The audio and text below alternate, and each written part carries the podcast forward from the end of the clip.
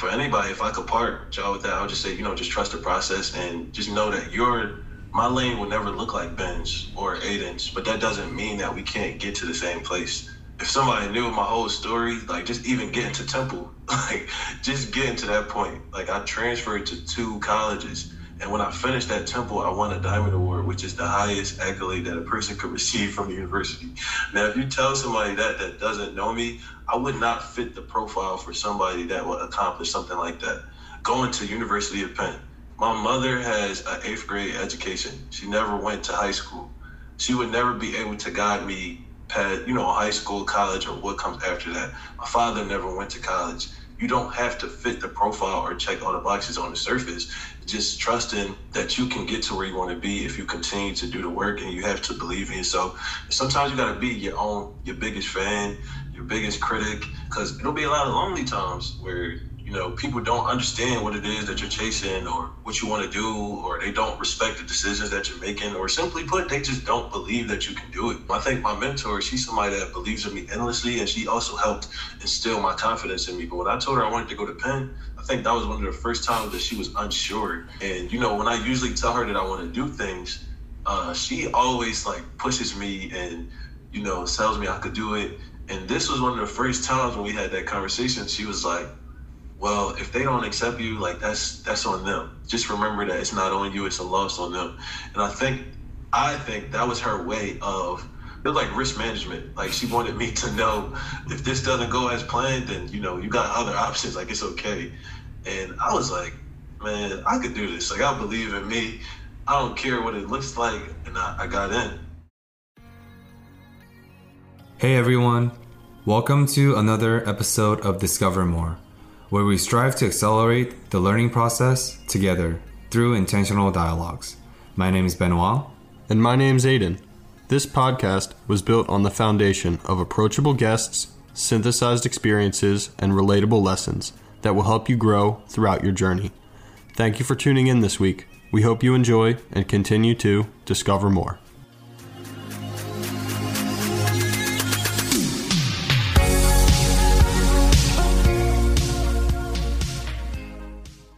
Good morning, everyone. Welcome back to another episode of Discover More. This week's guest is Monte Fowler. Monte was born and raised in Philadelphia and is a graduate of Temple University and UPenn's Masters of Social Work program.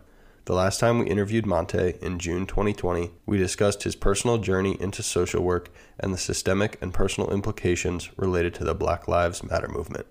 Since then, he has moved to Atlanta to pursue a Director of Student Engagement position and was recently featured in Voyage Atlanta as a rising star of the Atlanta community. He also hosts the Failing Forward podcast, where he hopes to inspire other creatives and entrepreneurs to fall in love with the process, embrace challenges along the way, and find grace on their journey to success. Monte, welcome to the show. Thank you for having me, guys. That was an amazing intro. of course, man. Yeah, got to do it right for a good friend. So I think the last time we chatted, uh, you were preparing for this move to Atlanta.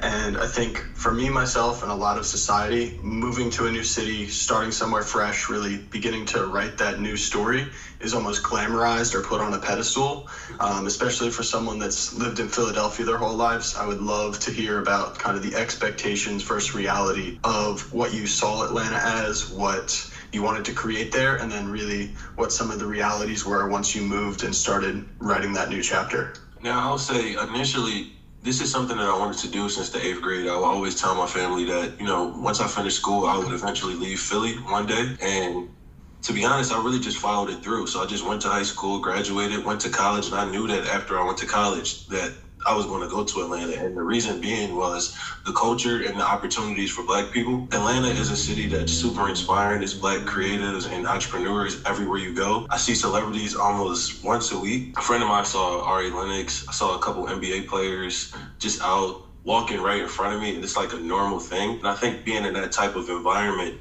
it just inspires you to want to create, to be more, and to do more. And you you can go to a bar, you can go to a restaurant, and the person serving you might have fifty thousand followers on TikTok. It's like, why are you working here? Or like, what are you trying to do? Or I've had instances when I'm out with my friends. One of my friends do music, and we just started, you know, rapping at the table. Just that's how we engage with each other and have fun. And you know, we were sitting next to a table full of women in PR in hip hop PR. So it's just like those type of connections and opportunities that appealed me about this journey.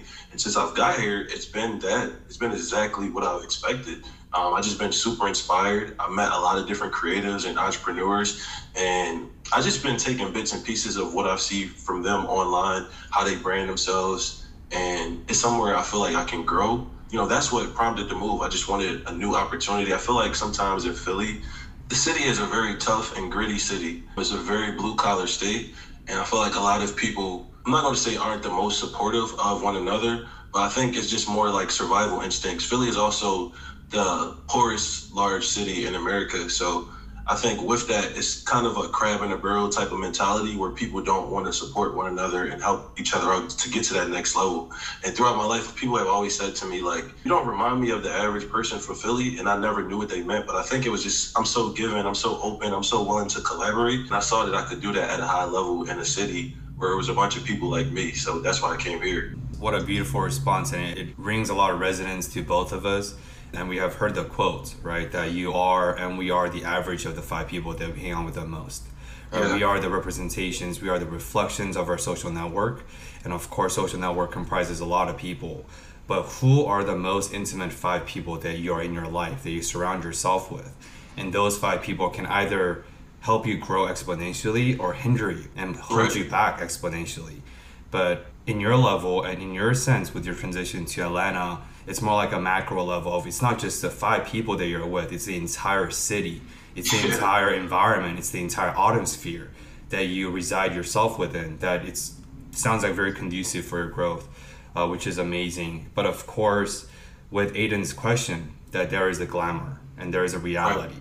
There is the opportunities. There is the opportunities to rise to become this better version of Monte Fowler, to become this better version of creative, better version of this impact maker but I'm sure there's also expectations and the realities of that of what are those downsides because there's no such thing as perfect in this world. And I think with your response, it would be it's a perfect point to ask you about what are some of the realities of Atlanta? What is the reality of this place where there's so much social capital, so much opportunity, so much talent, so much ambition, but there has to be some cost. I'll say one of them is adjusting to the culture of the city, which happens to be very materialistic and very showy. So, because it's a little bit more of a wealthy place, when I first got here, I noticed that when I would want to go to certain events or network with certain opportunities, I had this instant feeling that, oh, I need better clothes. Like, I need to get a better car. So when I show up in these rooms, I'm respected and I feel like somebody. And that's a lot of what's going on here. And I know you've experienced that in LA, man. It's like, every time you meet somebody, it's kind of hard to know if you're getting the real them or if you're getting the person that they aspire to be.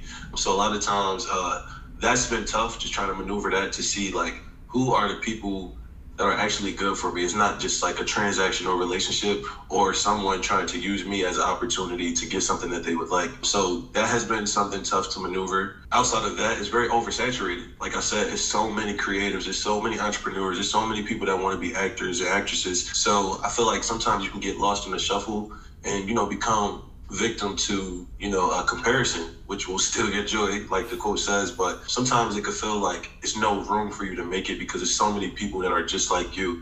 And i think you constantly have to check yourself and stay grounded and know that you know even if it is somebody that is doing the same thing as you they are not you. So they'll never be able to you know put the twist on whatever task it is that you're doing or bring the intangibles that you bring to the table. So that's something that i constantly just try to remind myself is to to stay grounded and um, you know just stick close to my community and just remember who I am and not get lost in the shuffle of the culture of this this whole place because it's easy to get lost in it because there's so much to do. And I think even on the ground level, just being responsible with my time, being responsible with my money, because like I said, I was having those thoughts. I remember one, I had a conversation with one of my friends. We were about to go out. And he was like, "You want to come to this event?" And I was like, "Yeah, I don't have anything to wear though, so I gotta go to Lenox, which is like one of the most popular malls out here." He was like, bro, if you don't wear something that you got in your closet, like you don't have to get something new to wear every time that we go out. But when I got here, I was getting caught up in that culture of like, I have to look like something more than I am. I have to be something more than I am. Just me being me is not enough. Those are definitely some of the pitfalls that I've been uh, experiencing since I've been out here. Appreciate you sharing, man. I think a lot of those elements and themes that you brought up are ones that we all kind of are dealing with in this social media comparison decade or you know century it seems like. One of the newest newsletters that i did was based around collaboration rather than comparison mm-hmm. right? I think we're all more powerful when we work together and really lean into one another's strengths than try and compare with one another compete with one another. And i think that's the interesting thing that you probably relate to as an athlete right? Competition is kind of embedded at a really early age of yeah. how can we do better than the other team or win the spelling bee the mvp award whatever. And i think because this is such a universal theme that we all deal with so much, I'd love to hear how you think about comparison, overcoming it, staying grounded in who you are as a person and what you want to create rather than looking around. Obviously, it's a perpetual journey of continuing to remind ourselves hey, even if we're scrolling on Instagram, let's not compare. That's something I find myself doing all the time, but would love you know, especially with your mental health lens and experience in social work, to see how you either view comparison versus collaboration with yourself or other people you may be speaking with. I would say, bro, first and foremost, a lot of self talk. So, a lot of affirmations and a lot of practicing gratitude and appreciation in all my days. So, whenever I find myself questioning my journey or questioning who I am, I just try to ground myself in the present moment and somebody told me to always remember my feet. She like, whenever your mind is cluttered, she like, bring your attention to the top of your feet, and it grounds you in reality and it grounds you in the present moment. So I try to do that, and I just think of one thing that I'm grateful for, even in a couple things, you know, whether that's grateful for my apartment or the fact that like a year ago I wanted to be in Atlanta and I'm here now. So it may not be happening as fast as I would like it to, but I'm exactly where I'm supposed to be with who I'm supposed to be and everything is happening in the way that it was meant. So I just do a lot of self talk, um, a lot of meditation, and even sometimes, bro, just logging out. Like sometimes you have to log out of social media and just disconnect. And when I do that, I try to have more intentional conversations with my friends. So we actually took this from the I Am Athlete podcast, which is my favorite right now. They do check-ins. They'll ask their friends like, "How are you doing mentally, emotionally, spiritually, financially? How are you doing in each of those domains?" Because I told my friends, I'm like, bro, it's some days where I can post a selfie on Instagram smiling and I could be having the worst day of my life. But that shot of dopamine that you might get from a girl liking, double tapping, and telling you that, oh, you look fine, it might make you feel better in the present moment, but it's nothing sustainable. So I'm saying, I told them, like, you know, let's try to make sure that we actually check on each other in real life, real life to see you know, if we're okay and that, you know, what are the things that we're actually going through. So a lot of intentional talks with friends and surrounding myself with the people that know me best and just having a clear understanding of my vision and what it will take to accomplish my vision. I think that keeps me grounded when you have a why. Um, I think a lot of people jump into things and they have the the want, but they the desire is not attached to anything greater than them. So I think when you don't have that why attached to what it is that you're doing, it's easy to like, you know, want to give up and quit at certain times or, you know, feel like you're not good enough or people are ahead of you. So I think just doing a lot of work on your mind and your mental and just appreciating where you are, like simple appreciation, like it's kind of crazy, like how much of an impact it can make in your life. There's so much wisdom there. And uh, yeah, I first want to affirm the amount of cultivated practices that you have and you it's a very apparent monte that you are a champion of mental health awareness. You are the champion of the movement. You are a champion of mental health for all right? And it has to start from gratitude start from a place of self and working on ourselves by increasing our self-awareness. So we know what stirs the pot so to speak. Uh, our most recent guest corey camp amazing coach and founder of the forever athlete movement he mm-hmm. said there is a difference between some doing something you like and doing something that gives you fulfillment. It's not yeah. the same, right? You could do something that you like, like showing off, posting a shirtless selfie or a selfie, get some likes. You like that because the dopamine response is because of the validation. But does right. this give you fulfillment and meaning? Which sounds like which exactly what you're alluding to. I want to stay on this uh, very briefly, and I want to, since this is an audio only platform, I just want to share with the listeners that Monte's skin is glowing. His hair is looking luscious. I know he's been on this skin re- regimen the past month uh, that I've been following his journey on social media. So I think it has to be as a champion of mental health, right? As someone who clearly takes self care not as an afterthought, but as a non negotiable. How do you, Monte, practice and what are some of your self care routine looks like to share some more tangibles for the listeners? Well, I would say, on a social standpoint, I like spending time with my family and friends. One of my love languages is quality time. So I'm talking about time where we're not on our phones, where we're laughing or we're intentionally focusing on whatever it is that's in front of us. So if we're going out to eat, like truly enjoying each other's time and not looking ahead or planning the next adventure. It's like making the most of the time that we actually have together. Another thing that I like to do for myself is journal. Um, whenever I'm feeling that comparison, I like to just jot out my thoughts. And sometimes, like seeing them on paper and really processing them out, you'll see that you may not have been feeling, you know, as bad as you thought about something, or um, something may not have happened uh, in the way that you thought. And sometimes you just need to get it out, like express it to somebody or write it down on a piece of paper. Other than that, like I like getting my hair cut or like getting my hair done or like just keeping up with myself. Like as someone who has faced depression before, I know what that can do to you to the point where like you don't want to get out of the bed. You don't even want to uh, nurture yourself and take care of yourself physically. So as of late, like I go to the gym and I put a lot of time into you know how I feel, put in a lot of time into my body. So just trying to eat better and you know keep myself well manicured. Like that's a version of self care for me because I feel better when I wake up early or I go to sleep early at night and I, I just know that I'm taking care of myself. Or even when I disconnect on social media and I pick up a physical copy of the book because it's grounded me in reality. And I think you just got to have those little things in place to, you know, keep yourself grounded and do what's good for your mind. You know, sometimes I have friends that are doing better than me. I have friends that are doing worse. And, you know, I have friends like y'all that are like super amazing, doing super good stuff. And sometimes when you keep consuming all of that, it can make you forget all of the good that you're doing in your own life. So I think just having that way to like disconnect and just do things that feel good, whether that's like listening to music or even creating an episode for my podcast, like I really enjoy doing creative stuff. So that's how I implement self care in my own life. I love that, man. I think you mentioned a lot of important things, especially the fact that both how depression can kind of be a cycle, but also inspiration can be a cycle, right? I see this in my own life all the time of like when you're in that negative headspace, everything seems like a tornado of like it can kind of continue to grow and build. But then at the mm-hmm. same time, if say you go to the gym in the morning, you're probably going to eat healthier throughout the day, or you're going to reach out to that friend that you haven't talked to in a little bit. So I think that's was a really important lesson that I learned in my mental health journey is like similar to how those negative feelings can be cyclical and almost build on one another, the good can cycle and build on one another. Yeah. Just continue to bring in that idea to life. And if I could say one more thing, bro, uh, I actually have a calendar right here on my wall. And what I do is I give myself a reward system. It's like positive reinforcement, but I have all the things that I like doing, whether that's journaling, praying, going to the gym. And with each day that I do that, I have like different icons that represent prayer. Like I might do a triangle, I might do a square for if I've read that book. And on each day, if I did it, I go to my calendar and just draw that item on the particular day. And when I look back at the end of the week, I was like, oh my God, like I actually got a lot of things done. This was really productive. So I think just writing it out, just giving yourself that little pat on the back, like you don't, I might go out or something to reward myself, but it just feels good that I'm like doing things for myself. Dude, that's uh, I I just got goosebumps again.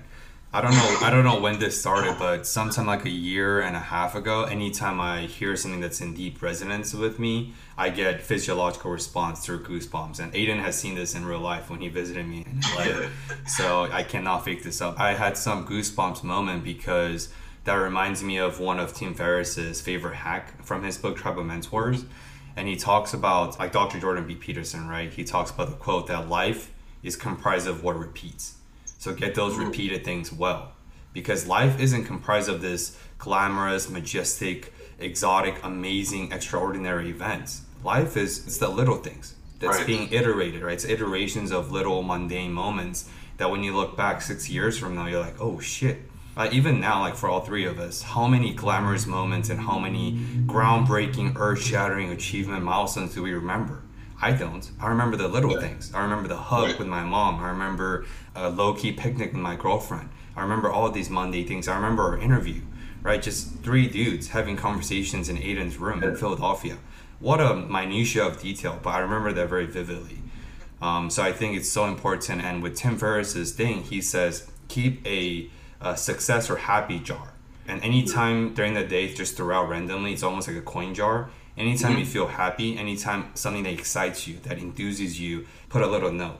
Because yeah. at least with me personally, when I look back on my week to week, because I'm so busy right now for the time being, Yeah. studying neurobiology, being in USC for the social work and clinical psychotherapy program. Mm-hmm. All I see and remember is the interpersonal stress. All I Yeah. remember is the stressful events. All I remember is the deadlines of the projects or the paper or my clinical assessment, whatever. But I don't really remember the happy moments. I Yeah. I seldomly remember. Oh, that's right. This week something good happened, and it's exactly what happens. And if I were to ask all the listeners right now to close your eyes and think about three good things that happened this week. Unless you do journaling like you do, Monte, or unless you have some sort of practice, you don't remember. All you remember is the stress. Yeah. So I feel like you're doing the exact same way that what Tim Ferriss did with the jar, you're doing on your calendar, which is even more explicit, right? You see it. Yeah. And I just want to put that on a pedestal real quick because that sounds honestly, I I might start doing that too on my on my whiteboard right behind this screen. I'm telling you, bro, when you look back at the entire month, you're like, wow, like I actually got a lot done. And I think one thing that I do is just tell myself I'm proud of myself. And, you know, I talk to a lot of younger kids because, you know, I'm very passionate about working with the youth. And when they bring decisions to me, and especially as a first generation, you know, it's hard, you know, taking on this new journey, and there's nobody in your family that can really assist you or provide that perspective because they just don't have it. And, you know, it's bumps that you encounter along the road. And I tell them that uh, it's going to be a lot of decisions that you make. Your parents won't necessarily be proud of them, or, you know, your friends and family, but as long as you're proud and happy at what you're doing, I think that's one of the, the easiest ways to live a fulfilled and a peaceful life. Just do things that make you happy and do things that you're proud of.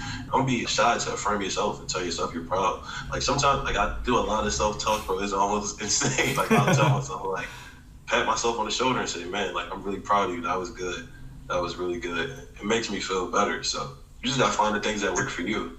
100%. It's so, so important. And I really wanted to just kind of highlight the, I guess, written or affirmation approach that you take is that it's attaching dopamine to doing those little things, right? I think our society at large is kind of addicted to the dopamine through social media, through the likes and through the, you know, comments, all that kind of stuff, notifications coming through. But in this case, you're attaching dopamine to, hey, at the end of this week, I did this well. I learned this thing, and you're actually putting that neurochemical onto the actions, the rewards that you're taking.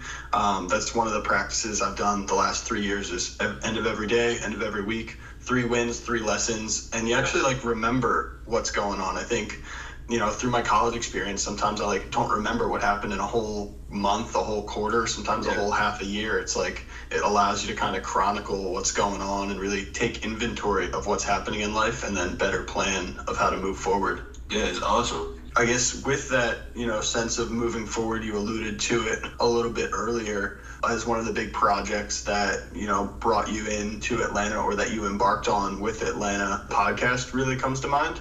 I was wondering if you could kind of talk through that a little bit in terms of when you had the idea and really like what the mission is behind it. I'd love to, you know, circle back down the road on like some of the specifics that's come up from the four episodes, but really, mm-hmm. you know, walk us through this idea and the mission behind it.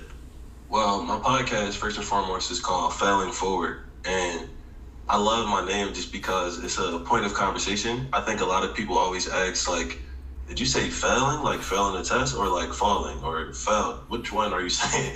now say like failing. And I think most people would say, like, why would you want to start a podcast with that as the title? And Ben said this to me before when I first told him about the idea. He was like, man, I think that's the ethos of your journey. It's just, you know, going through these different experiences and embracing the journey. You may have failed, you may have had a setback, you may have had to pivot at a certain point, but you just kept always moving forward and you never stopped.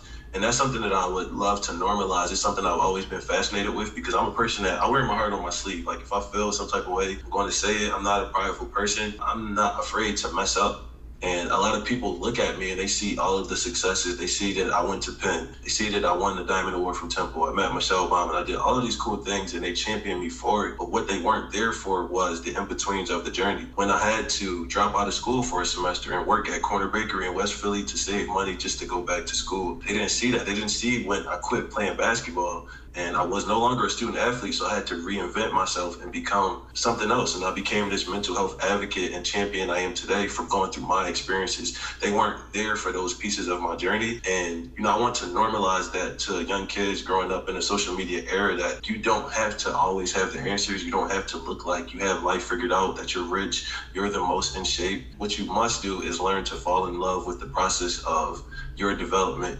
So I like to describe my podcast as an accountability community. And I say that because I don't want to say it's like um, I think saying inspiring conversations or motivational podcasts. Like I don't want to say it's generic, but that's what everybody is doing. But when I say accountability community, it places the onus on all of my listeners to change their own lives, but it also lets them know that I'm on this journey with them. Like I'm not a, a coach, I'm not a guru, I'm just somebody that is relaying these life lessons to you. And by us holding each other accountable, we can get this, we can, you know, get through whatever it is together. So I just want to like normalize that conversation, like normalize the in between, like those moments where you just don't know what the heck you're doing. You don't know why stuff is happening to you. And just let people know that like that's okay, like that's a part of, of life. And you know, the goal should be just to find grace and space in the journey. So that's what I hope to do when I start bringing guests on my podcast. Uh, when I say grace, being able to follow and withstand that, to embrace that as part of your process of growth, and having the space to reflect on the life journey, to be introspective, and to gain those lessons that you're supposed to get along the way. A lot of people just live, and when you don't live intentionally, like you both said, you'll forget everything that happened in a week or in a month, and before you know it, you're a 30 year old and you're like, man, I had this dream and I never did it. Or a 40 year old, you know, you're an old person. He's like, I didn't live the life that I wanted to carve out for myself because I wasn't intentionally living. But when you actually take the time to reflect on your relationships, uh, your job, the dream, business that you have, whatever it is that you want out of life, you can plan it out in steps and also you can look at where you went wrong and rectify your mistakes along the way because nobody is perfect. So I just want people to um, learn to find grace and space in the journey on their road to success, whatever that means to them. When I say success, I'm not talking about rich and wealthy. That could just be implementing a healthy lifestyle, whether that's like taking red meat out of your diet to become more plant based or to become a vegan, you know, things like that. That is a success. Like, and I think I just want to change the narrative around success. And I know that's a lofty goal, but if I could touch as many people and help them to delay instant gratification in their lives, like that is my goal. And I feel like once I learned what that meant, my whole life changed because the listeners can't see this, but I have a painting of Nipsey Hussle in the background. And when I discovered him, what I was so fascinated with was he always talked about the journey, the journey, um, the marathon. The marathon continues. And he would say, like, you know, the only distinguishing quality between him and anybody else that's doing what he's doing is that he didn't quit he was consistent, he was dedicated, he was motivated, he embraced all the trials and triumphs of whatever it is that he was trying to pursue. And I noticed that the more I listened to him and watched the interviews, like I started to think like him. I was like, what is this that he's talking about? Like, you know, I was a person before, like I was low on confidence, I was low on self-esteem. So whenever I would face adversity, I would quit. I would run away from it because I felt like the challenge was insurmountable. But I learned that uh, you know life is full of different challenges. Like it's just a big journey.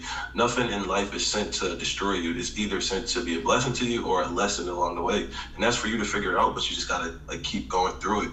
And I learned that from Nipsey. I just researched what is instant gratification. Instant gratification is that feeling that you get from posting something on social media that's not even on brand for you you're trying to build up. I'll use myself for an example. I'm, I'm building up Failing Forward as a podcasting brand. I'm a content creator.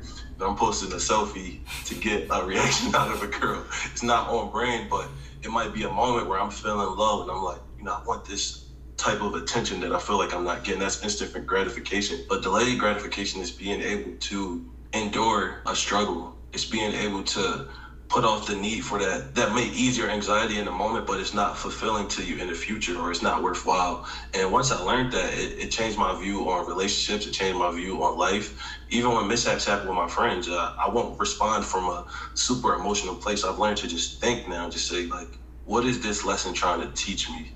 And I think um, that is delayed gratification in its essence. And I'm hoping to, you know, normalize that conversation and bring it more to the forefront of society through Failing Forward.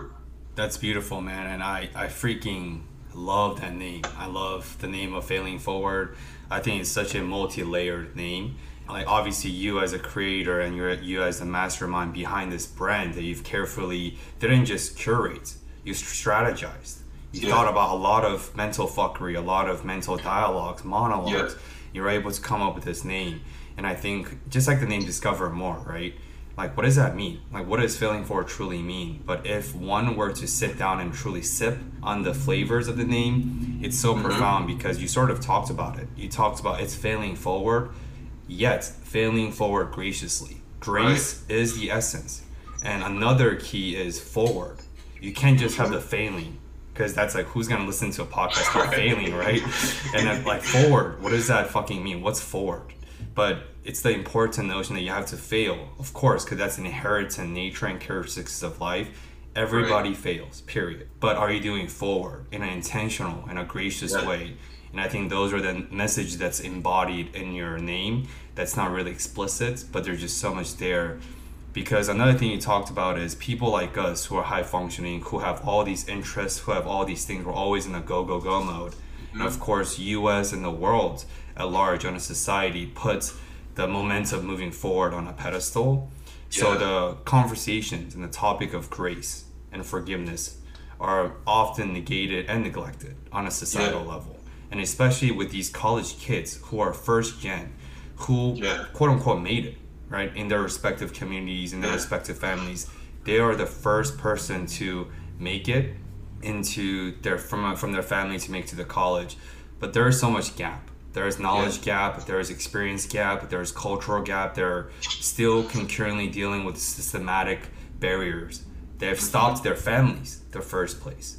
So it's very easy to assume that these kids you're hoping to empower and work with, they have their so much pressure and so much yeah. chip on their shoulders. They they're like, oh, I'm the first one to go to college. Now I have to carry the name. I have yeah. to carry the village onto my shoulder, which is exactly what you went through. I remember from yeah. our first interview. So I can't even imagine the far reaching implications and the empowerment of having a mentor like you as a director in their respective lives to show them, hold on a minute, you are the first of your families to make it quote unquote into college. But remember, there's grace. There is a place and a necessity for forgiveness. Yeah. Um, so that, that resonates me very, very, very deeply. One thing, bro, is I had to stop myself one day. I was like, comparing myself to people that went to Penn. I had this moment where I was like, you're comparing yourself to people who are second, third generation college graduates in their family, but also have uh, second and third generations of wealth and privilege. So the margin for error for them looks a little different than the margin of error for me my family is not like their family. So that was something also kept me grounded. And that's something I, I applied to my real life is like, we look at these people on social media, but we don't know the circumstances of their life. I don't know, you know, what kind of jobs your parents have. I know what my family did. I know what I had to do to get to where I want to go. So I think um, just being able to like, we say this where I'm from, keep your eyes on your own paper. That is something that I do to keep me grounded. And I feel like last time we had an episode, the word of the episode was intention, and this one is being grounded for me. Like I realized this journey is just about being able to ground yourself through the storm of life. Yeah, and I think when we're talking about being grounded, I think it's a lot of self-awareness ideas comes up to be. It's like not only being grounded in the moment to zoom back a little bit to something you said of look at your feet.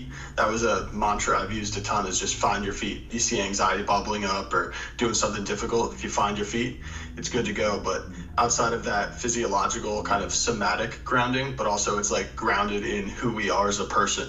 And that was one of the things that came out from our last interview that I found so so valuable is talking to you you know the midst of the george floyd incident it really made me look at my own privilege in a way that i hadn't before and it's like finding that grounding in who I am as a person, how I can continue to be a white male raised in the suburbs in 21, 2021, and still try and pay it forward, still have conversations like this and use my privilege for good rather than just exploiting the systemic issues that are clearly there. Um, so that's like, you know, I really want to just recognize the conversation that we had, you know, two years ago. It really made a new meaning of being grounded for me, but being grounded not just in the physiological sense, but also the self awareness sense and that's something you know that i'd encourage everyone to look at is like how can you be grounded in who you are as a person what you stand for what you believe in and what you value what you're trying to bring to the world?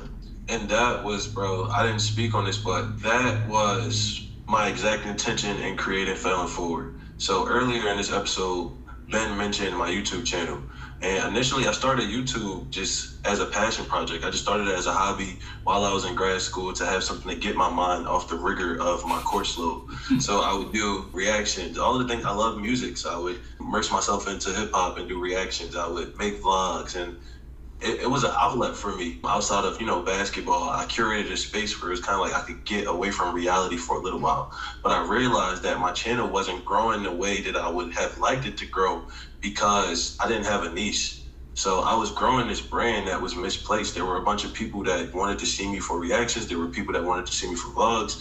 Um, there were people that wanted to see relationship content, and it wasn't focused. So I had a conversation with one of my mentors after I posted a vlog of me and my friends. We were just having fun, like doing things that we would do in real life. And I posted on YouTube, and she was like, you know, I think you should, you know, maybe look into that. Like, uh, you know, maybe that might hurt you when trying to apply for a job, like having that type of content on the internet. And initially when I when we were having this conversation, I was like, um, like I don't think so. And I asked a couple of my friends, they were like, I don't think it's a big deal. Like you were just having fun, like being a human. And my thinking at the time was like, I just want to show kids from the inner city that you can be successful, you can go to college, but you still can be a regular person. You know, you still can have a life outside of what your personal brand seems to be.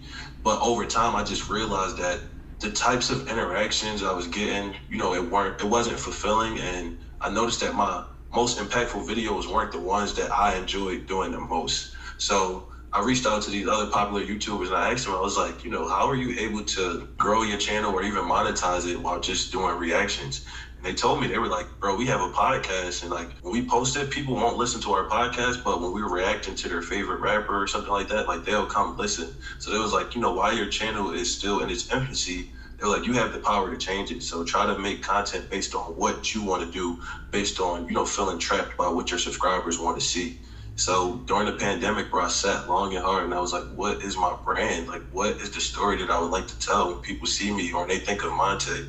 I don't want to be known as the popular reaction guy that makes people laugh. Like, I'm, I can do that, but is that fulfilling or is that the type of legacy that I want to leave behind? And when I asked myself, I was like, no. And, you know, I thought about the conversation that I had with Ben. And actually, you know, after I left y'all podcast, it inspired me to like find my voice. I was like, this is what I care about. Like, I would love to have conversations like this about social justice, mental health, uh, being a first generation student, and what comes with that. I want to share those lessons to help people and be intentional about doing that. So I thought of failing forward, and I thought that I could still um, have that hip hop element to it by talking to musical artists about their journeys of becoming a successful music artist? What are the pitfalls that you've endured in that journey? What are the successes? What are what have you learned? So I could still get that um, cultural aspect through my brain, but just doing it in a more focused way. And that's why, as of late, I haven't even put as much time and effort into my YouTube channel because I'm undergoing the whole rebrand as I've gotten to Atlanta. So that podcast episode, like y'all having me on there, was one of the that was like one of those pivotal moments where I realized like this is what I want to do and this is how I would like to be known. So I appreciate y'all for that opportunity greatly to speak on behalf of my community, but also like just find my voice in a way and figure out like what I wanted to do. Thank you for the high praises, and you can send the commission to our billing account uh, or our Venmo account. We're, checking the, the billing statement after this podcast ends. The, uh, I think that reminds me of exactly what you just said and what Aiden said the process of being grounded. But even beyond that, the process of grounding, I think, takes a village. Like, sure, there's people like us who are self aware, who've done the work, who've read yeah. countless personal development books, who have mental health training, who has graduate degrees. Sure, we have a cultivated and heightened self awareness that mm-hmm. we can catch ourselves metacognitively, right? When we're going astray or when we're feeling the comparison syndromes or whatever syndromes there is, we can say, okay, right. let's take a deep breath, take a step back, let's detach from the automatic thought responses and let's ground it. But right. most people don't have this training. Most people don't have the privilege of soaking and reading all these books, the literacy, the access, yeah. on and on. So, in that sense, I think for most people, it requires people. That's why we started this podcast with the average of five is mm-hmm. if you don't have the access or the ability to ground yourself based on the barriers, based on the lack of privileges, whatever that may be, you can rely on your social support to keep you grounded. Right. Yeah. Similarly, the, with the story you just said, which is very powerful and very personal to us, because that was an amazing interview. right? And we learned a lot about the atrocity of George Floyd, about the community, about your own personal journey through the systematic oppression. Yeah. But what you're saying is we, myself and Aiden, indirectly grounded you by Yeah. creating this space to show you that okay, you might be facing a pivotal moment. You might need to take a step back from your current creative process on the YouTube space to Yeah. truly get regrounded and to rediscover your voice and your directions and your narrative. And that's what I mean by the village. That's what I mean by staying grounded and getting grounded isn't of an essence.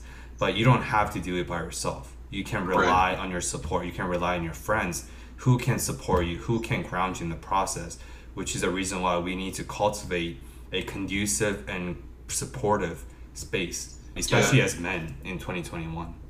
Yeah, I'm actually I'm actually afraid of people that don't take in the advice or perspective of those around them. Like those type of people really scare me where it's like they don't want to collaborate, they don't want to share what they know or even speak like candidly or vulnerably about a situation that they have gone through. Like that really is like a huge red flag for me, bro, because we got to get through this together. Like none of us know it all and I like to consider myself a lifelong learner, and that's like my best trait. So I feel like we can learn from. I learn from little children, bro, just because I'm open to receiving that information from them. So I think um, you hit it on the nail, bro. Like we just got to be open to life and the possibilities, and we got to do it uh, with our tribe, with our village, and our community. That's the best way to get through this. Can't agree more, man. I think the idea or the word that really comes to mind for me is co creation. I think we all think about how we're creating things in our own lives, but really that co element just implies that we're all creating life together.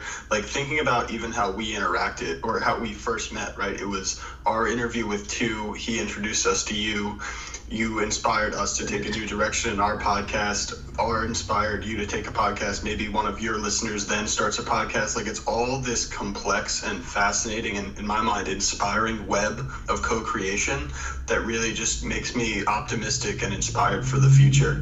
I think with a lot of that said, I'd really love to turn the mic back to you on speaking to the people that have that crab in the bucket mindset. You know, we talked about that a little bit in Philadelphia, but, you know, we've been talking through the possibilities that are possible with that positive co-creation lens. But how would you you know encourage people to maybe take that other lens of choosing collaboration over comparison or choosing co-creation rather than that focus on self and creative element? Well, I think um, when it comes to wanting to grow, grow I think you have to take the attention off of what's going on around you and place it to self. And I feel like so often when things happen in our lives, unfortunate situations, whether it's with friends or at school or at work, like we tend to focus on the effect and not the cause. And a lot of the cause is, you know, the traumas that we've been through or the deficiencies um, that we may have or shortcomings that we may have. But like, look at our relationship per se. Things go wrong with your girlfriend or your boyfriend or whoever. You know, when you ask most people what went wrong, they say everything that the other person did. They will never say, "This is how I negatively contributed. This is these are the ways that I need to grow." And you know, I, I may have messed up, or even just saying like I negatively contributed to the relationship. And I think um, that's why some people don't grow. And you go from relationship to relationship, and you're doing the same thing, and you're having the same outcome. And some people go through life like that. When things happen, it's so easy to say, "I'm cutting that person off," or this person like this and it's like no like it may not even be that these are the stories that you're telling yourself. When you make up these stories in your mind it then shapes your reality. So i think you got to do a lot of work on yourself to know that um, for, you got to love yourself more. And when you love yourself you won't be threatened by seeing other people you know succeed or win. Like when i see y'all drop a new podcast or i see the growth and elevation and discover more like that genuinely makes me happy because i know you two as men and just as humans. Like it makes me feel good. You have to be secure with yourself to be able to champion and want to help somebody else. It's, it's a journey of getting there but that's why you have to do those affirmations. You have to practice gratitude. You may have to go to therapy have different types of conversations with your friends. You may have to get out of your environment. Go pick up a book and you know do something to work on your mind work on your emotion work on yourself spiritually. And you know i know that it's hard to do but all those things are things that you can do like on your own. You don't need money to do it per se. If you have access to the internet if you have a phone um, you can have access to things. And also just not being afraid to reach out to people who are doing what you're doing. And you know being able to ask them questions, like just asking about their journey. And I'm someone that spends a lot of time with the elderly. I just love to like pick their brains and ask them like how things were, you know, when they were coming up, when they were my age and how they handle situations. And I think just being open to getting that information. And this is probably the hardest thing to do is just being like open because in the community that I come from in Southwest Philly, um, it's a lot of intergenerational trauma. It's a lot of intergenerational poverty. It's a lot of loss, a lot of heartache, and just disenfranchisement. And sometimes that can like harden your heart and make you a shell of yourself. I don't think anybody wants to not champion someone else or even harm someone or hurt somebody else. I think a lot of times we are, you know, slaves to our inner thoughts. We're like our biggest enemy, we're our biggest critic. And sometimes that prevents us from showing up as our best self in situations. So I think a lot of this stuff is not personal at all. I think if I could just tell people anything, it would be to try to bring the energy and attention back to yourself. Don't read into too much into how other people are treating you or what they're doing or why a situation didn't go your way and what that says about you. Instead, you know, just I said like I said earlier, look at it like what can I learn from this experience? What can I do to better myself? And how can I, you know, free myself from the vices of, you know, the poverty and the trauma and the pain and the loss because there's so many talented people where I come from. I want to give a personal shout out right now. I don't know if y'all this, but the shirt I have on says Worthy, and it's a black owned business from Philly. And on the back of it, it says, You are good enough. And, you know, it's so many just talented people just like that that I know. Uh, but, you know, they can't escape themselves. That affects how they show up in their relationship. They don't want to support somebody else because they feel like that might hurt their chances of being able to succeed. So uh, if I can give them any advice, that's what it would be. And I would end it with a quote from Nipsey Hussle. Um, he said, uh, "Would you rather be at war with yourself and at peace with the world, or at peace with yourself and at war with the world?" And that's something that I live by. I want to be at peace with myself. That's just what it is. I've just did a lot of shadow work with myself to love myself more, to appreciate myself more, to validate and affirm myself and I'm just practicing radical self acceptance now. Like I'm learning that I may have outgrown certain friends, I may have outgrown the cultural norms of my neighborhood, but this is who I've become, and I can't be ashamed of it. I have to step out on know, faith and just be me proudly. And you know, going on to that podcast and speaking out your podcast and speaking out about some of the things that I was you know interested in or passionate about. That was that that moment where it was like, this is me. Like you know, you're not you've been dumbing yourself down for too long. Like you know just be proud. Of, you should be proud of the fact that you went to University of Penn, especially you never saw that in your neighborhood. You didn't even think that was possible. I went to 40th Street movie theater my whole life and never thought that you know that was something that I could achieve. And I feel like you know when you grow and elevate, sometimes you can have that survivor's remorse, and you look around and it's like I'm the only one that you know did it.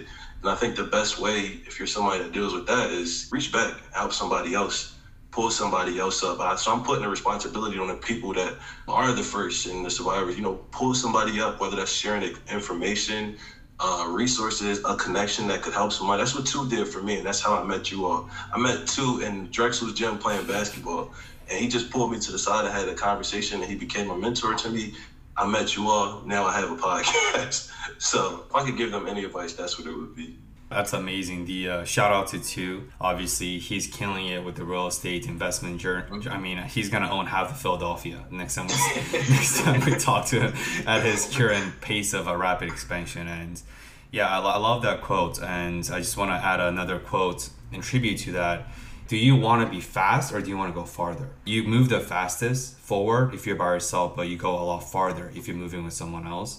Yeah. And once again, I think this is the mentality that we talked about is in addition to staying grounded, is do you have a supportive network? Do you have that yeah. core five that brings you up so that you don't have to deal with the survivor remorse? So you don't have to deal with a tall poppy syndrome. So you don't yeah. have to feel the zero sum, you know, race to the bottom sort of mentality. Yeah. Um, because if you're in that environment, like you said, we are the slaves to our thoughts, the incessant thoughts that we have that's beyond our control but we are also the enslavement and the byproduct of the environment. Yeah. And and you can't fight that culture. It's too strong. It's yeah. not even about your self determination. It's not about your willpower. It's not about your grit. It's not about your intelligence. It's the cultural power is just too powerful. Yeah. And you can't fight that culture. So you have to revamp and reinvent the culture that's yeah. more conducive for your growth. But I love what you said, man. It's amazing. Dude, I see the Nipsey Hussle sign like peeking over your shoulder, and like it's been so cool listening to you drop all this wisdom inspired by him. It seems like he's just like looking over. I mean, there's no doubt he'd be proud of what you're doing in the community I- with all this. I hope so. like he really is one of those people that uh, changed my life. Like you know that question, if you could have dinner with anybody dead or alive, who would it be?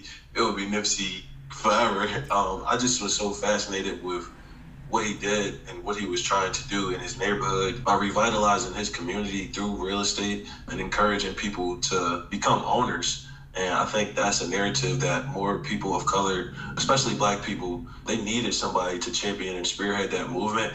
And I'm not going to say that Nipsey started this, but I'm just seeing so many more black entrepreneurs and creatives and you know uh, black business owners, and it's really beautiful and inspiring to see. And I wish more people knew of what he was doing.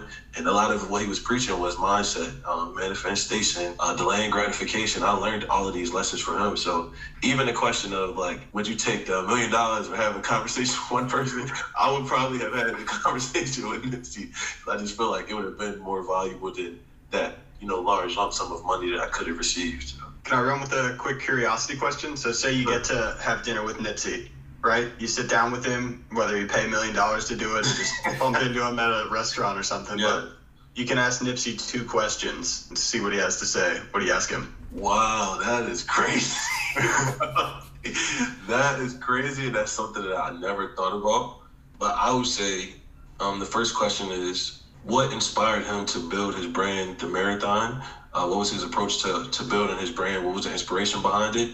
And what are the steps that he took to begin to revitalize his community? He owned a storefront and he owned, I think, uh, maybe five stores in a strip mall in his neighborhood. And I just want to know, like, how was he able to do that? He, what was his plan? Like, you know, how did he come up with that? Like, what made him want to do that? And I think that is the two questions that I'll ask him. That was hard because that was on the spot. that was a great question, bro. Yeah, I mean, it shows the curiosity, right? I've always felt, even before the podcast, and the podcast has only exacerbated this idea, but like curiosity is that gateway to finding out pretty much everything about life, you know, whether it's Nipsey, someone else, a mentor, an inspirational person, or even just a close friend. Curiosity and questions are the thing that open up how they see the world, what their mission is, how they've come to wherever they are. So, you know, appreciate that question. Uh, questions and curiosity have gotten me this far, bro. Uh, if I wasn't a person that was curious and just wanted to know more and be more, like, I don't know if I would have made it this far. My mentor that I now uh, work for, we were able to grow our relationship through me just being curious and just wanting to be a sponge and just soak up so information, so much information. So I remember uh, I got a scholarship my sophomore year of college, and that was the first time I had ever received a scholarship. So uh, after this time, I just kept in contact with her because I was so grateful. After each semester, I would send her a copy of my transcripts and say, um, "This is what I was able to do with this this grant and this money that I received, and uh, you know I'm grateful." Or anytime I had a question about you know personal finance, how to better myself, I would just ask her, and I didn't know if she was going to answer because she's the CEO of an organization. But I think that stood out to her, and from that, I was able to get an internship with her. Then after that, she just took me under her wing because for one, I was open to receiving that information. I just asked every question I wanted to know. And I think that initiative that I took and that self advocacy has gotten me this far. I asked you all, like, what are the things that I need to start a podcast? It gave me all the information. I think sometimes people think, you know, they're just so afraid to ask because they're afraid of that rejection. Uh, but I think you just, you don't know until you try. So, I think my curiosity has gotten me this far, and I've been able to build my network up. I don't really think it's a, a secret to networking. People always ask me like, "How do you know all these people?" And I'm like, I don't. I reach out. Like I just, I just ask them. Like I don't know the people that the brand that I have on right now. I don't know the people that own it, but I just bought it because I was interested, and I'm sure a conversation or some type of bond will come from that by just being open and curious to how they came to be. So almost in like a catalyzing event, the catalyst that truly enabled your empowerment and the rest of your history happened because of the CEO having faith and trusting you with Yes. that grant and scholarship. And yeah, before that, like what Aiden said, I was gonna make a comment too. Is visually speaking, Nipsey is literally looking over your shoulder. Like he's literally looking over your shoulder. he kind of has this. that painting every day. Uh, it's like a source of strength, and I feel like um, it's something that really empowers me. I'm also a very spiritual person. I was just telling somebody that like I talk to my ancestors, and I never say that I'm self-made because I know that everything that I'm doing is a continuation of things that they left behind. So it's people that had to die, or it's people that um, had to go through heinous conditions and life circumstances just for me to be here today to talk to you all. So I think like my ancestors sometimes they just like speak through me, and I just let them like lead the way. And I think now Nipsey is definitely one of them. So that's a validation on your part that you are able to embody those spirits. You're able to embody yeah. and become the embodiment of these messages that your ancestors or Nipsey or your community will be truly proud of. Uh, I had a very similar experience, and the Ada knows about this right before the semester started. That mm-hmm. uh, before I accepted my offer at USC, one of my biggest concern was the astronomically expensive tuition. Uh, yes. Uh, USC is one of the best programs for sure, but it's also one of the most expensive programs. Period.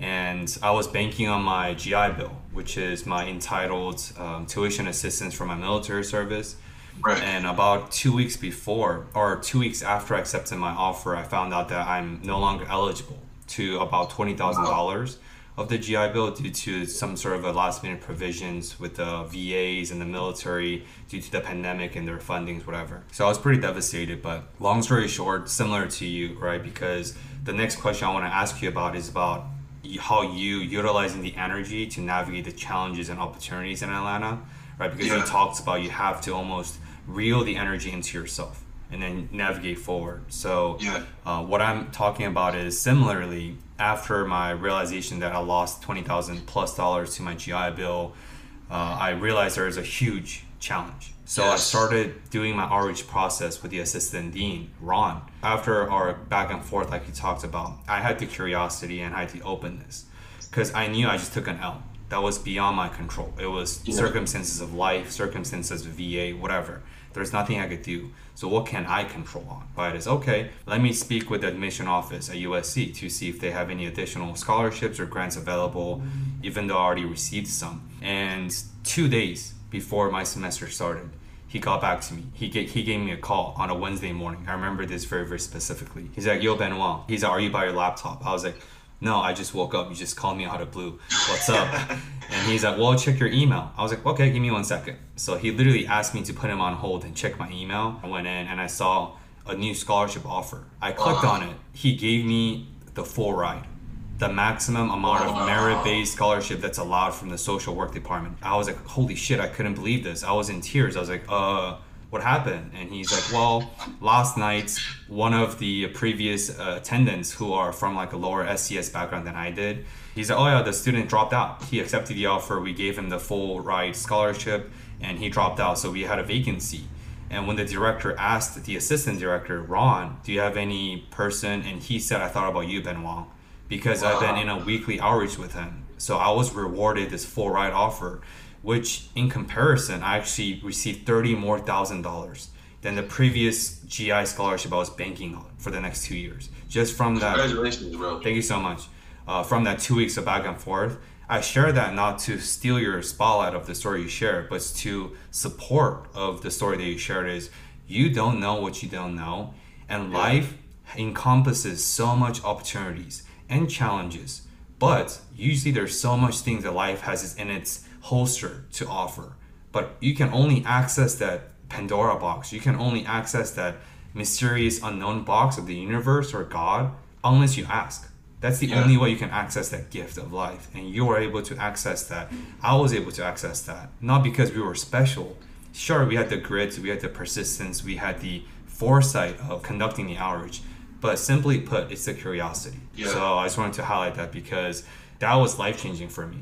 And the CEO, your mentor, what she did to instill in you, every single person listening in has their respective stories of these seemingly unrelated but life changing moments throughout their lives. And all it yeah. takes is just being curious. Yeah, I, I second that 100%.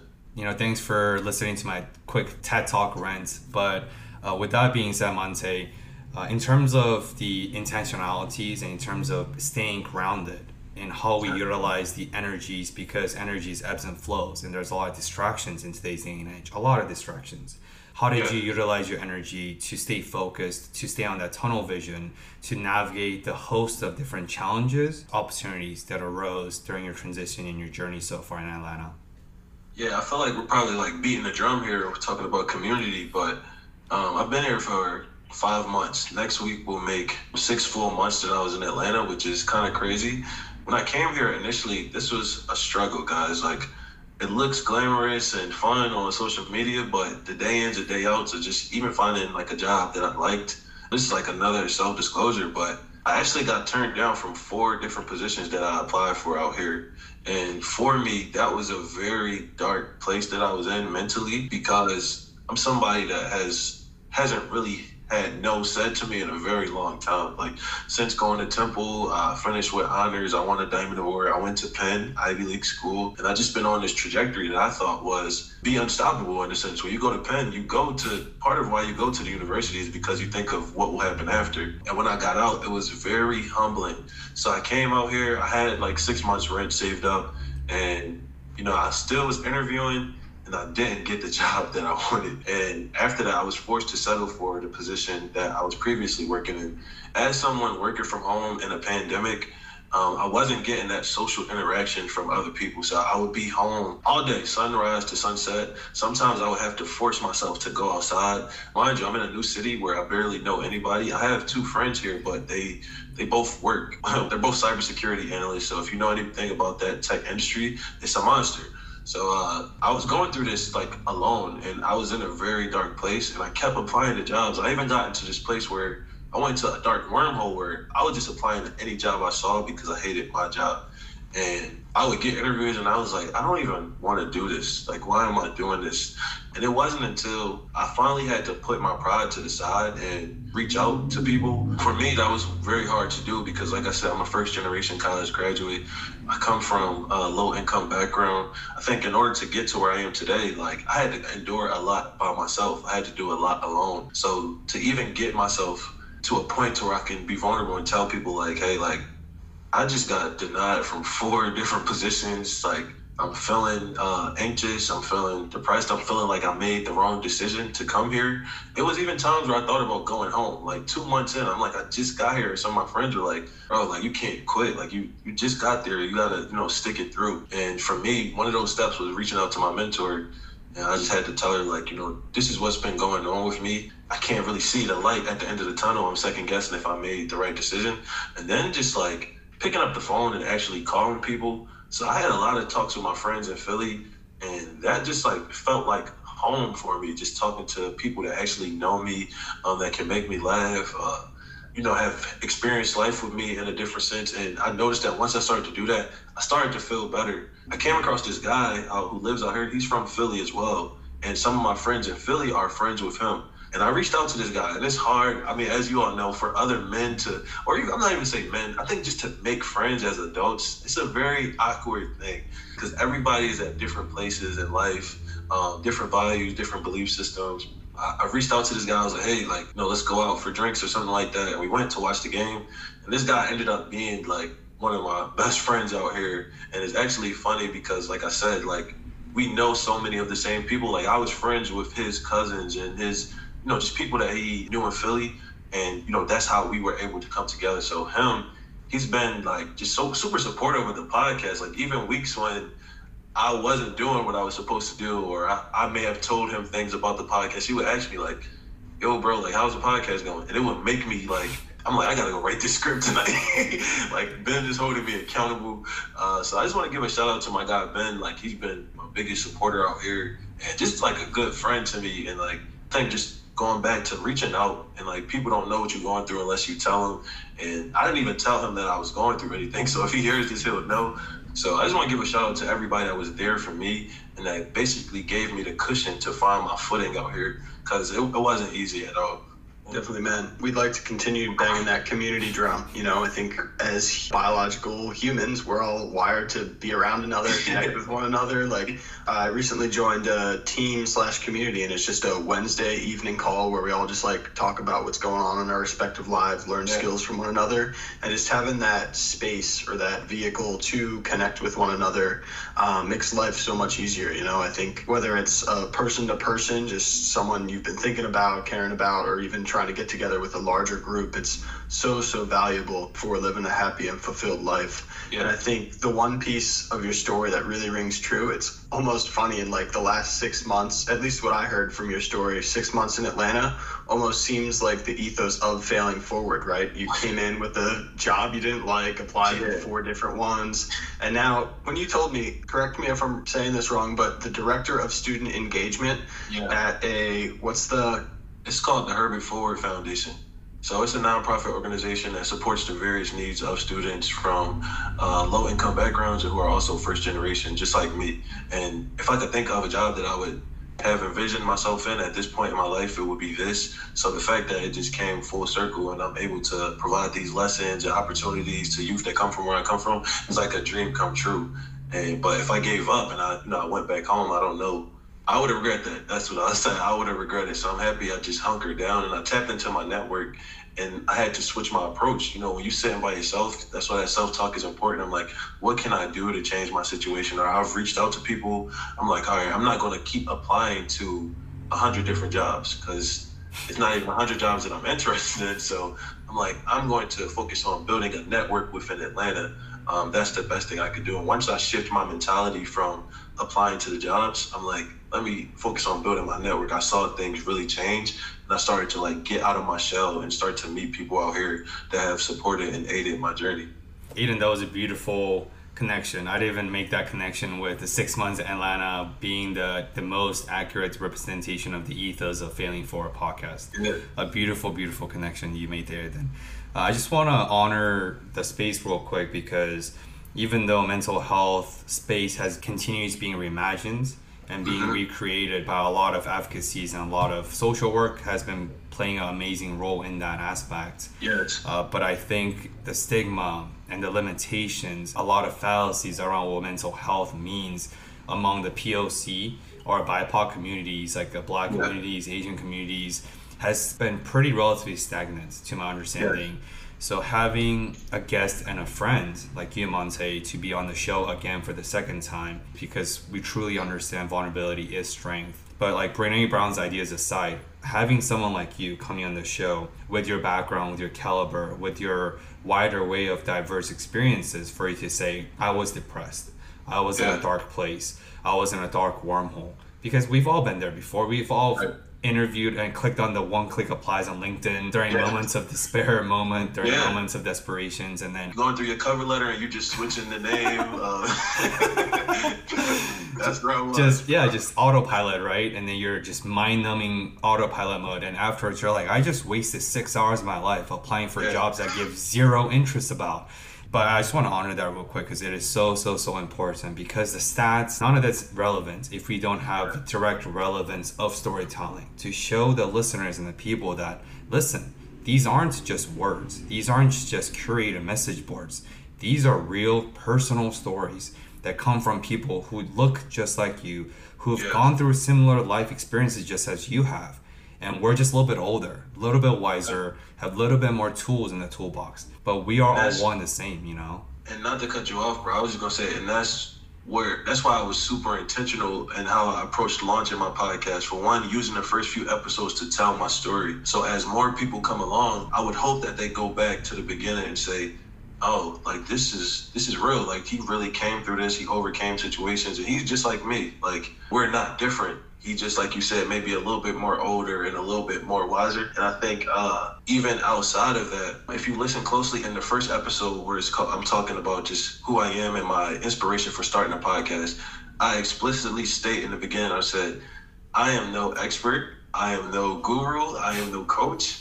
I am just somebody who's um, approaching this issue in my life head on and I would like to build a community of other people who would like to do the same. I was super intentional about that. And uh, it's because like too often, like we put like these social media gurus and life coaches on pedestals. And then when things come out that they do in the media, people want to bash them and cancel them. And it's just like, for me, I'm not even going to put myself on a pedestal like that because if I let you down one day, I don't want it to be like Monte, the life coach, told me to do this. He's out here you know, living his life like that. Like I'm going to make mistakes. So I wanted to explicitly state that, like, you know, this is something I'm trying to confront, and I would like if we do it all together um, as a community.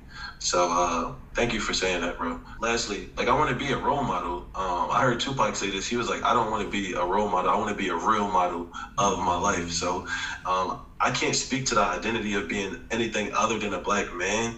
So I think those two identities alone, being black and being a heterosexual black man, like I know how hard it is to be vulnerable. I know how hard it is to express yourself and say things that you're going through. I know how hard it is to be open or even for me to reach out to another man and say, like, let's hang out. Like that is something hard to do because how we are raised socially. Like men aren't raised to be in tune with their emotions or how they feel. Like when you're young, you're taught that to be a man, it means to provide. Uh, your whole self worth is attached to your work and what you can produce. So uh, many of us, we struggle and we don't, we aren't able to tap into those parts of ourselves until later in life. The only emotions that we know in a lot of instances is happiness or anger. And usually, once you see that anger or sadness or confusion, people lash out. They do things that that they aren't proud of. And I wanted to show um, young men everywhere that like you know, you can still be cool and you can still be intelligent. You can be a multifaceted person and that, you know, not be looked at as weak or frowned upon for being open and vulnerable with your emotions. Like, it's okay. So I'm willing to put myself on the line to help somebody else to know that, like, go get the help that you need, whether it's therapy. Like, in my conversations with friends, this is what we talk about. Like, I encourage them um, like, bro, this is what I learned from therapy. This is how I learned to cope with this situation. These are the strategies that I implement, whether it's deep breathing or if you get in an argument with your girlfriend, uh, telling her that you need to walk away, you need some space for a moment to recollect yourself and you'll, you know, be back. Or even asking somebody to repeat, you know, what they said to you. Like, this is what I'm hearing that you said. Is this what you said? Like some simple acts like that, or even journaling, writing down your feelings. Like these are all the strategies that I'm learning, and I'm passing them on to young people because I know that could be the difference in you making a, a life altering decision that can, you know, send you down a path of destruction. Where I come from, somebody might bump you or step on your shoes, and somebody might pull out a gun and try to harm you and hurt you, kill you because of that. When you think about that, like, no person who is aligned mentally or in a healthy state of mind will react to a situation like that. You wouldn't feel like somebody that looks just like you, that comes from the same neighborhood as you, you have to physically harm them or kill them because they just bumped you walking down the street. That's not healthy. So I think um, I just want to normalize that. It was okay to, to smile, to be free. And one thing that I've learned throughout my journey is the duality of blackness. Like when I was growing up in my neighborhood in Southwest Philly, I thought that all black people were a certain way. Like you all had to be tough aggressive. You gotta watch sports. You gotta want to be a rapper. I thought that was like the way. And when I went to Temple, that was the first time I saw black engineers. I saw black therapists. I saw black scientists. I saw black finance professionals. I was like, oh, this is crazy. Or even different gender identities and social orientations. I was like, the spectrum of what it means to be black is so broad, or even the spectrum of just what it means to be a human being is extremely broad. And it only got enhanced when I went to Penn and I saw even more black people that may not have come from my socioeconomic background. I saw black wealth and privilege for the first time. I saw black nepotism, where, you know, if your father was in a position of power, he could give a leverage an opportunity for somebody else. I saw black ownership and I just want to bring these lessons to the forefront for kids that come from where I come from to know like there's no one way of being. Don't put yourself in a box just because of where you come from. And if you're a man, period, if you're a person, period, like it's okay to be vulnerable. It's okay to share stories. That's how we connect with each other. That's the importance of being in tune with your ancestors. That's how we get from point A to point B stories. We can't know where we're going if we don't know where we've been. So I'm willing to put myself on the line as a sacrifice, and I hope that when it's all said and done, like I look back and I'm able to, you know, I was able to impact a lot of people through my journey. That's my ultimate life goal is just to help as many people as possible. That's beautiful, man. I mean, Ben said this a bit earlier, and I just really love to echo it. Like, you are truly, truly a champion of this whole movement, both, you know, the masculine, the mental health, the black community. It's amazing to see you kind of stepping into the power in this, you know, multi dimensional, uh, leading by example kind of phrase. Yeah. And I think, you know, with that said, I, I really feel it's a beautiful time to come full circle into like our discover more question. We asked it on our last time and you know, I would suspect that the answers have changed over the course of the past two years of what you may want to discover more about yourself in your own respective life and what you would encourage anyone listening to try and discover more about in their life at this time? Right now, I would like to discover more about my attachment style and you know how that affects how I build relationships or even how I react to certain things in relationships. A few minutes ago, I talked about being anxious to call people that are my family and friends. These are people that I know in real life. But before I can even press the phone to call them, I had that thought like, what am I going to talk about? Are they going to think I sound dumb? Like all of these thoughts are going through my mind that I'm playing before I even press call somebody that loves me or cares about me. So I think as I've been studying attachment style, you know, I learned if you've never heard of this, it's three different attachment styles. You have secure attachment, you have anxious attachment, and then you have avoidant attachment. And your attachment styles they originate in the relationships with you that you have with your caregivers, you know, your biological parents. You know, you would like to be in a secure attachment style because it will translate to the, the best relationships. And what I'm learning about myself right now is I exist in that anxious attachment style. So that affects the way I read and, you know, respond to situations in my life. If I start a business and my friend doesn't repost my business, I might think, what's wrong with me? Why don't they like me as much as I like them or care about them? When you're in that anxious space, your mind can play tricks on you and you always on edge you're always wondering if i could give any advice to anybody else that's in a similar space as me doing that self-work i would just tell them to pick up some books. I love anything related to Bell Hooks. She's an amazing black feminist author. One of my favorite books by her is All About Love. There's another one called The Will to Change where she talks about black men and masculinity. And as of recent, I just started a book called Attached. I don't remember the author. And I'm also reading a book called Think Like a Man by Jason Wilson, who is an influencer on Instagram and uh, YouTube. So start there. Like if you're in a space of self love, self acceptance, and just trying to like better yourself in your relationships. That's where I would start. And like I said, that wasn't about entrepreneurship or podcasting, but that's the space I've been in lately. And I think that's the beauty of our platform, right? It's not about discover more business or discover more entrepreneurship. It's called discover more about life.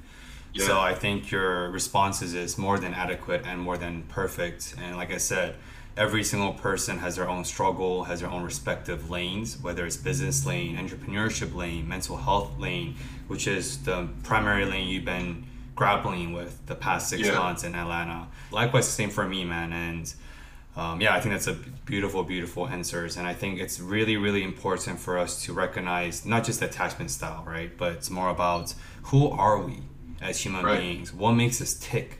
What gives us joy? what upsets yeah. us, what angers us, what prompts joyful responses. And yeah. all those triggers are only discoverable if you know about yourself. Because we talk a lot of things we talked about indirectly early on is like mind reading, right? It's one of the propensity for a lot of people who are depressive or anxious. They tend to mind read what they yeah. think other people are thinking about them. Thinking about them. Yeah, it's a projected assumptions about other people's internal thoughts. yeah. I mean, none of us mind reads. So how can we ever assume what other people is thinking actively? That's not possible, right? Yeah. Um, but once again, the best way to battle self-sabotage tendencies or mind reading tendencies or mentalizations, oversimplification, whatever the list goes on, is you have to know oneself. And that oneself yeah. has to be you because you wake up to that person and you go to sleep with that person. You're born with that person and you die with that person, and that person is you. Um, so before we conclude the episode with our final question, a personal curiosity question from my end, uh, because I want to reel that question back into the picture and put it on a pedestal real quick. Is you talked about um, I don't know if you attributed this to Nipsey or this is what you do. Oh, I think from the I Am Athlete podcast yeah. they talked about the question that you utilize with your friends is do an emotional check-in right sure. is how are you doing emotionally how are you doing spiritually how are you doing financially and how are you doing physically yeah. uh, i want to pitch that question back to you uh, because of course the half the intention of this podcast was for us to catch up at three great friends but the other side is of course talk about the in and outs of your journey so far so to honor the catch up component of this podcast, I'm personally curious about how you're doing in those five domains. So yeah, Monte, literally to put the spotlight back on you, how have you been doing uh, so far in life in Atlanta, or just on a macro level? Yeah, how are you doing emotionally, spiritually, financially, physically, and mentally?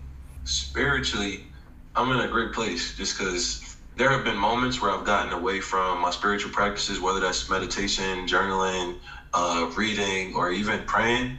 But uh, as of late, I've really been intentional about reeling myself in on in that regard. Whenever I feel myself getting off track, I resort back to those things and I go back to my calendar where I'm putting those shapes on there. Like I've meditated, I've prayed today.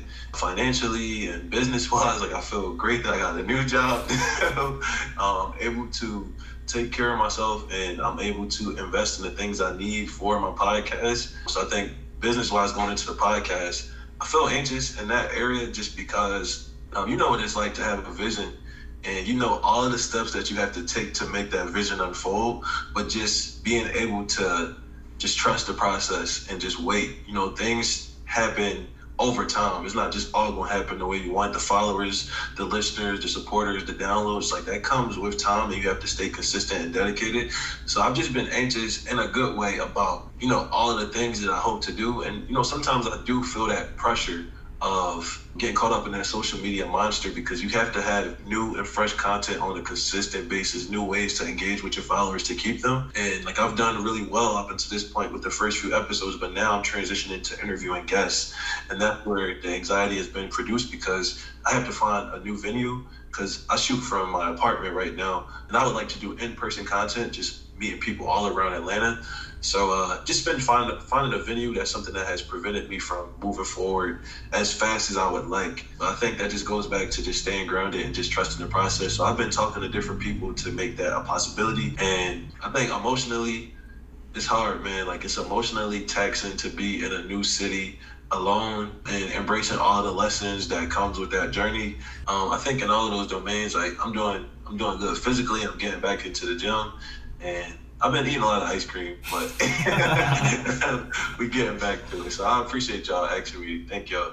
Like I said, man, your skin's literally glowing across the screen. Thank so I, that wasn't a flattery. Uh, my acne's been breaking out, so I need to uh, step up my skin regimen game on that. Yeah, exfoliate at night, bro. Exfoliate with some cold water. I think the last kind of string I'd like to pull on all this stuff you just said was accountability and ownership. You know, when you were describing failing forward, you said not a podcast, not a self guru kind of thing, but really an accountable community to hold each other accountable. And that's what I'm hearing from all of your stories, whether it's accountability as to how you're feeling, across accountability on I'm eating a lot of ice cream, like yeah. whatever the thing is, it's just being honest with ourselves, being accountable for those things. So love to pull that thread and you know, if there's anything we can do to support you down the line, always happy to. It's uh, amazing to see you grow alongside in the podcast space. Equally excited when you drop a new episode. Thank you, bro. I really appreciate that. And like, like I said, like I consider y'all like my mentors in this. So I'm, even the way like I pattern my social media, like it was inspired by you know what y'all do. And even like I asked, I reached out to both of you, like the sound bites, like how do I do this? How do I do that? So I thank y'all for just being open, because not everybody is like that. Sometimes like when you start something in the same industry as someone, they immediately start looking at you as competition. So it's like I can't help them in any way. But for the listeners, they told me like what mic to get, what platform to distribute my uh, podcast audio, how to do the more technical things in terms of the production side of it, what softwares they use. Like as listeners, like you have some great hosts and Ben and Aiden, just great, solid, all around people. And since I've known them, it's just been nothing but love and reciprocity, which is great to have in all your relationships. So I appreciate y'all. Thanks, man. Uh, like I said, uh, I forgot who said this, but in life, to get ahead, you can either tear all the tall buildings down that's beside you, or you can build everyone up, but also being the tallest building just through sheer competence and sheer hard work, which yeah. you have more than anything. And you definitely have the it factor, and of course, we're beyond enthused about your transition or your remodeling process of your YouTube platform uh, because even for me, when I first consumed your YouTube content, uh, obviously I watch them very sparingly. I only watch a few of them. Not my definitely favorite is your mukbang, just because I love food and I tend to uh, watch a lot of the YouTube content when I'm feeling uh, ferociously hungry. But it's definitely your spitzes of your honesty and your authentic responses to what's going on in your life for you to be able to deliver your storytelling in such a relatable way to your friends with the avenue of this YouTube plus food. Uh, but like you said, it was definitely all over the place. So I'm definitely more than happy for you to be able to identify a platform, have the initiative to start a platform, but also yeah. have the determination and the support all around and your ability to be self-aware and to stay grounded in the process to make this into reality because you're one of the four guests I would say that was inspired by us to start a podcast. Mm-hmm. But so far, you definitely demonstrate a unique consistency in that lane. Uh, because as you know, this shit is hard work. The amount of hours, oh the amount of times I want to break my screen to uh, throw my computer across because of this whole editing aspect, it is people don't see it, right? People don't see the in and out. Bro, people interrupt really quickly, bro. Listeners, y'all don't know what it's like to listen to the same sentence for five minutes straight just to get it to sound how you want. I'm talking about the breaths in between, uh, the mistakes you may have made, the ums, the ends. Like y'all don't know how much work goes into having a podcast. I think, you know, just I just want y'all to have some respect for the people that create content. Like it's not easy. Even the people that get up and create videos, reels every day, IGTVs, like it takes a level of dedication and just drive and consistency. Like it's not all that what meets the eye. Because if it was that easy, like everybody would be doing this, but it's not. And I think to take a day out of your life and dedicate it to creating something that you don't even know if people are going to listen or appreciate or be impacted by, I think that's a huge risk that you're taking. There's, there's so many other ways that we could be spending our time. So think uh, for listeners, like if you want to start a podcast or even if you just listen to podcasts, hopefully that hopefully that gives you some insight into you know what it's like behind the scenes. It's not easy. So with that, the last question, I like to tweak it a little bit to make it more personal because we you do have or we do have that personal connection with you and you're more of a friend than just a guest. So, Monte, to conclude this episode, uh, in a very summative way, what some of your departure feedback, your departure messages you want to part with our listeners with, and even your listeners, you know, uh, what's something that comes to your mind just to conclude this beautiful, beautiful, and amazing catch up session in this interview episode with you? It's something simple, but just trust that what's meant for you will never miss you um, it may not happen when you want it to happen, whether that's like a week from now, a month from now, or even a year. But that is the risk that you're willing to take to live a fulfilled life or achieve your goals. And just losing your attachment to the outcome.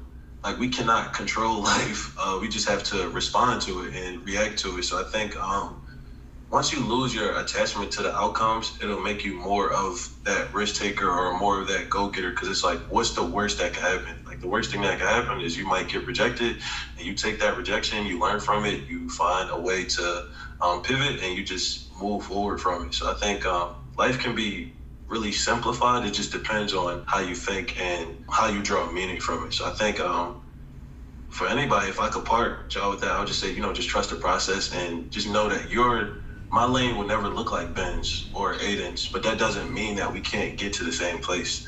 If somebody knew my whole story, like just even getting to Temple, like just getting to that point, like I transferred to two colleges. And when I finished that Temple, I won a Diamond Award, which is the highest accolade that a person could receive from the university. Now, if you tell somebody that that doesn't know me, I would not fit the profile for somebody that would accomplish something like that. Going to University of Penn, my mother has an eighth grade education. She never went to high school. She would never be able to guide me past, you know, high school, college, or what comes after that. My father never went to college. You don't have to fit the profile or check all the boxes on the surface. Just trusting that you can get to where you want to be if you continue to do the work and you have to believe in yourself.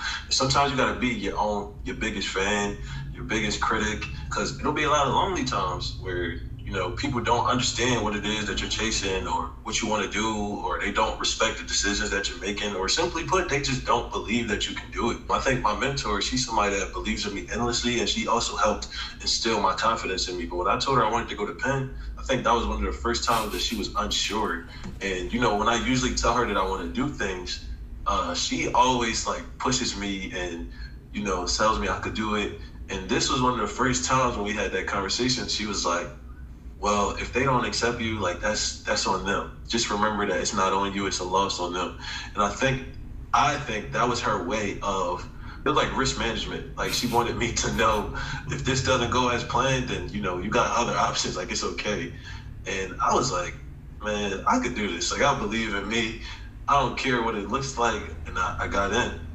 And when I got there, I'm the only person that has locks in my head, tattoos on my arms, like if you go walk on Penn's campus, you're not gonna see no tattoos. y'all. it's like this this kid is from Southwest, and I'm there with these kids who, you know, their parents may have owned a, a million dollar company or something like that. But at the end, like we ended up in the same place, and that's just just so crazy about life. Um, in the first episode, Ben used a word that I never. Uh, I don't think I actually ever heard somebody use it before that conversation, but use serendipity. And it was like just, I feel like if you just trust your process and your intentions are in the right place, like you'll have those serendipitous moments where it'd be like, you might have had the worst week ever, you might have had the worst month ever where it seems like everything is just going wrong. And then out of nowhere, because you didn't give up and your intentions were in the right place, like it'll just seem like the universe will reward you with whatever it was that you were chasing, or even just a small sign that you're headed in the right direction. So you just gotta trust in that, man, just know that like your journey doesn't have to look like everybody. You don't have to do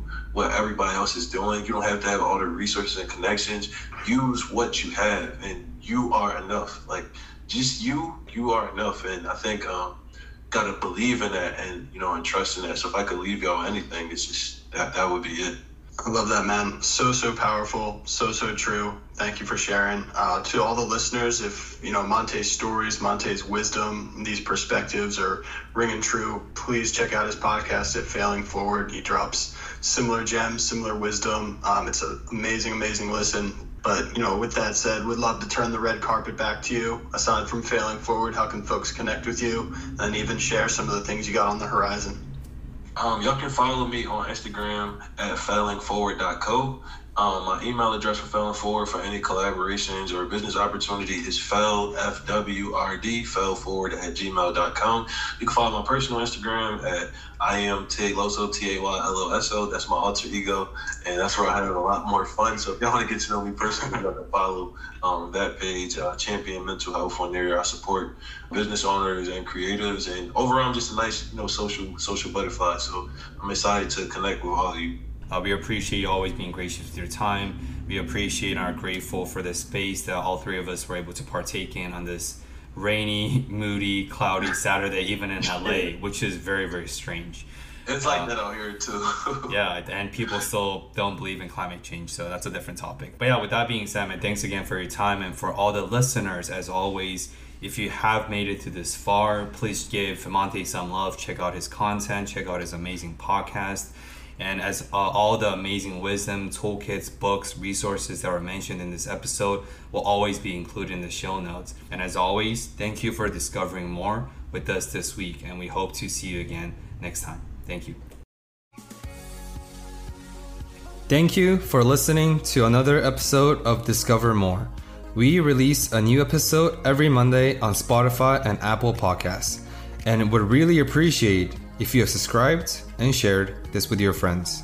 We hope you enjoyed this episode and join us next week in the journey of discovering more through intentional dialogues.